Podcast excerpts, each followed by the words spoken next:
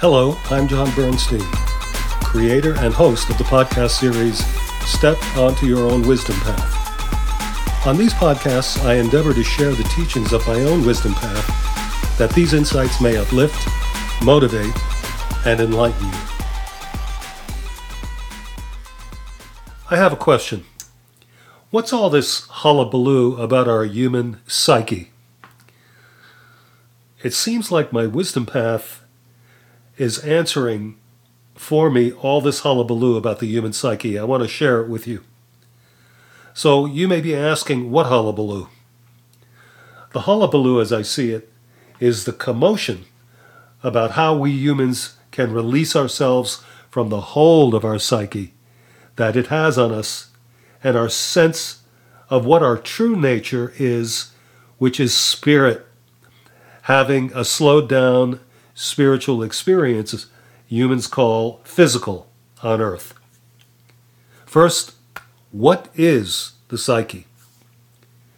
From my vantage point, the psyche is part of the triumvirate of psyche, persona, ego, which is the construct of thoughts, ideas, and beliefs as created by the mind, which is the psyche, and is both conscious and unconscious it is the field of psychology that treats the psyche and tells us that the mind is a real thing, which it is. It is real for us. And in relationship to spirit, it is a construct created to operate as a singular persona, ego, used to navigate the physical world of and as identity, in that we identify with our personality as who we are. A mouthful, I know. My ego has me believe I am this person. Does that make sense?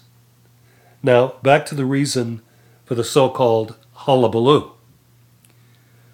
As far as my experience of my psyche and my soul spirit, these are parts of my human complex that are real and that make me who I am, my so called identity. However, what I believe and what I'm sharing with you is that my true nature, who I really am, is not my psyche. It is my soul.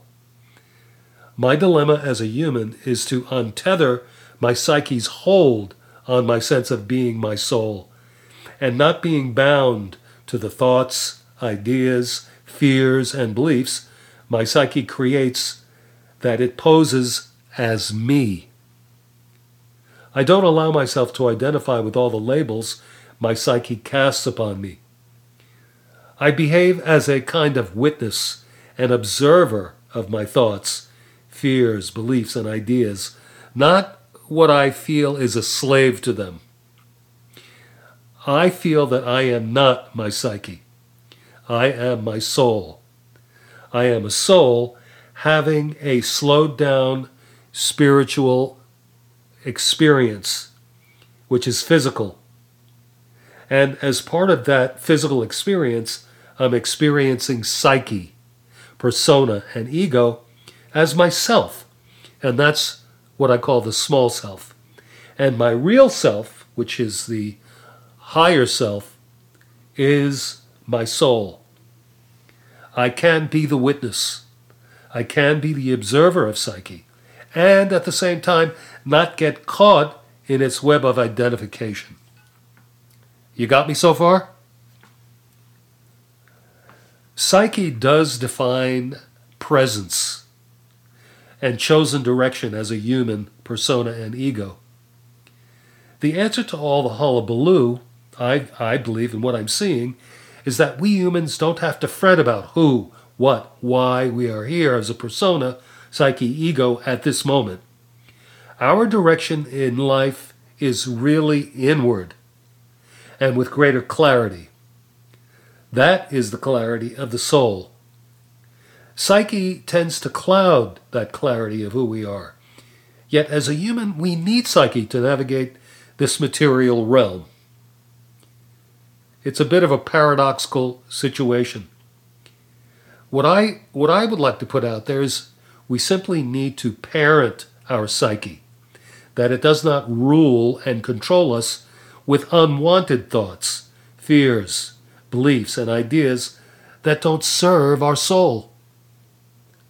Once we untether our soul from the constraints of our psyche, the hullabaloo is over.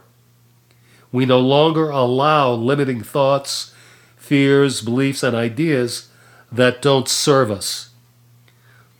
We consciously allow our soul to serve us, which is unlimited and infinite in nature.